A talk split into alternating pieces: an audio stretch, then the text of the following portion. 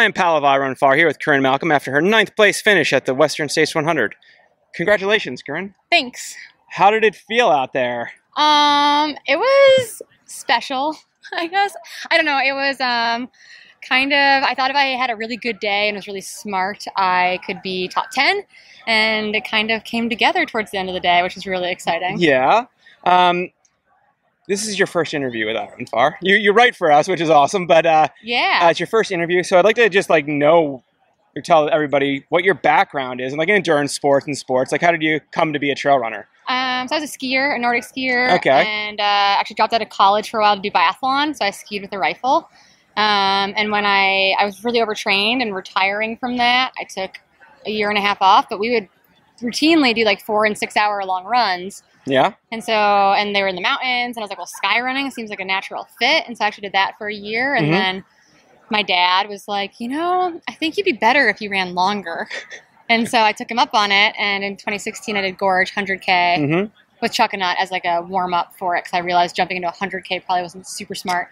Um, but yes, it's only only since 2016 have I been running ultras. Yeah. But you've been, you guys assume you're probably high level Nordic and probably did that for a while. Yeah, I did you- raced collegiately and then for the national team for biathlon. So Yeah. Yeah. And here you are trail running and yeah. uh, have worked your way up to the 100 mile distance. What were you expecting going into the, the race this Um, weekend? So I ran Leadville 100 Yep. last August, which is really like so it's not my first 100, but it's they're very different, right? Yeah. Altitude versus really high heat, and I live in a pretty like temperate area in Bellingham, like 65 is kind of warm. Yeah. Cool and sea level. Yeah, exactly. So it's kind of like not great prep for most of it, my racing. But um, I was worried about the heat, but I also knew that like when conditions are really bad, that I generally do pretty well Yeah. because I try to race really smart, and I think that I'm I'm tough generally speaking. And so um, I tried that yesterday, and it, it was super conservative and spent a lot of time in river crossings, and um, I think that paid off. Like, how did that feel? Like, because you're you were ridden with some of the you know Camelia and Caitlin, like other runners, yeah. and they're not stopping.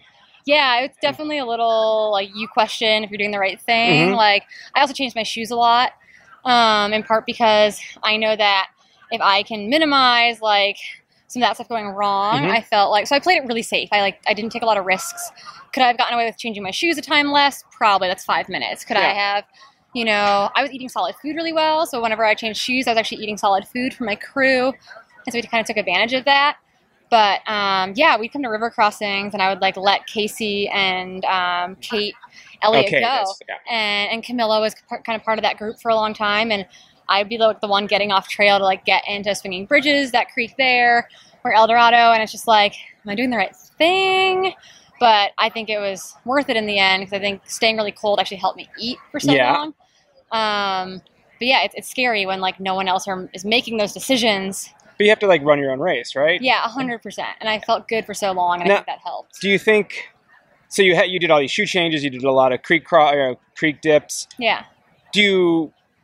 Is that because do you think you're new to this distance and you want to play it safe and conservative? Do you think like you'll engage in like incrementalism and sort of pare down some of that as you go along? I think um, I was talking to Jason Koop about it this morning about how like you know you kind of have to weigh the like the risk and the reward a little bit, and I think that yesterday I was like very very conservative Mhm. um, as far as like number of shoe changes and sock changes and um, and creek crossings, and you know you get your feet wet in the creek crossings, so it's kind of like you know, if you're doing that, maybe you do want to change your shoes as opposed to missing those things. And uh, I do think getting more comfortable with only not only the distance but also the environment, um, those kind of things. Well, I think well, it's like that's a learning process and it takes a little bit of experience. And do you think? I mean, you're involved in the science side of yeah, of running in like extreme kind of circumstances, Yeah. and I'm sure you've, aside from what experiments you've been a part of, like read Yeah. up a lot on this. You're you're right about this for iRunFar. Like, yeah, do you think that's a big advantage to kind of like know that like, oh, this is really hot.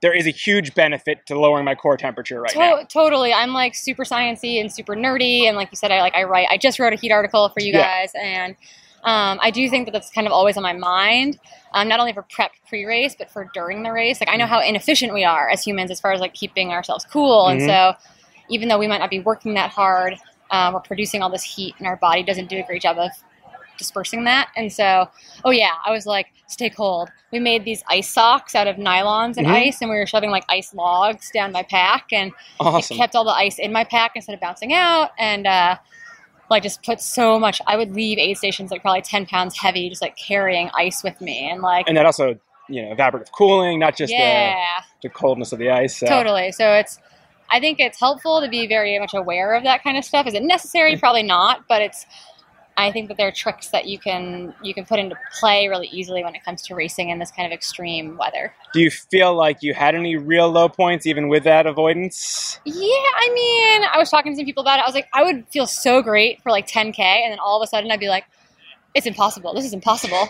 And then I would like feel really good again, and we'd be like cruising. And Yeah. so I think there's some natural highs and lows, but I never got super down yesterday. And I think the aid stations really help with that. You come into aid and you see all these people, and I started to feel really desperate, like maybe a mile before the aid, just like wanting to be there. hmm And then I'd like get a high from the aid stations, and I'd be like fine again. So like the five or six mile spread ones towards the end of the race were really hard. That's where I think I was at my lowest. Yeah. Um, my pacers did a really good job at that point of keeping me like focused. But um, And you needed to stay focused because there was some racing in that.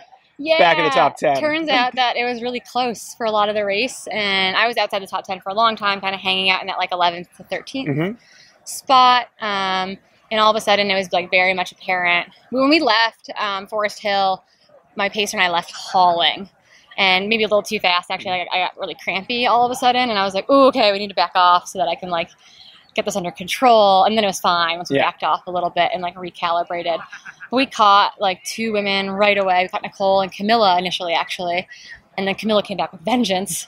Um, but it was one of those things where um, it was like balancing out like wanting to hunt and also not wanting to hunt. I told my pacers, I was like, if someone, if a woman catches us, and I'm moving like as fast as I think I possibly can right now without like knowing that how much further we have to go, like she deserves to pass me. Like Mhm.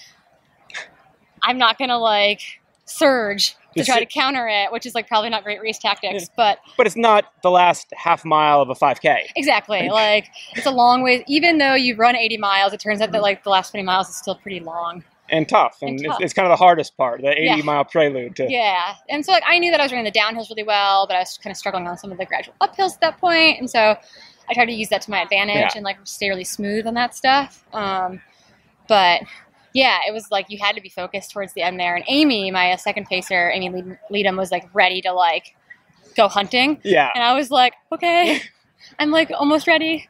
She's building up a little competitive spark herself. Oh yeah, no, she's she's like very like focused and driven and like very organized, and so she was very a very good second pacer to have Yeah. heading into the last twenty miles. Did you have any uh, any favorite moment or like experience during the race? Um, no, I mean coming through those big aid stations, like coming through Forest Hill is really special, hmm just because it's like such a like massive group of people that are just there like watching. They're like they don't even have anyone in the race. Like they're just out like with their families, and that's really cool because I don't think a lot of our racing has that in the U.S. And then, um, no, I mean there were moments in the last like 38 miles where we were just cruising, and that like feels kind of amazing.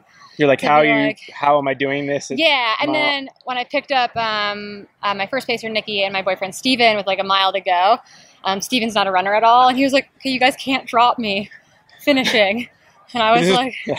"He's like my like this, this is my like you know my normal running pace, and you've already run 99 miles," and I was like, "Okay, come on, like let's go." So that was kind of fun to be like, "Okay, keep up." But maybe you would have dropped him if somebody, some woman came up rolling on you at that they point. jokingly were like, "Yeah, someone to come up rolling. I've got to really like.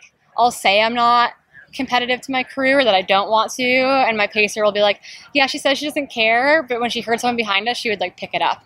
So that would have totally happened at the end, Yeah. and like Steven would have been SOL at that point. But um, like Eliza wasn't that far. Like she kind of crested Robie Point just in front of us. Mhm.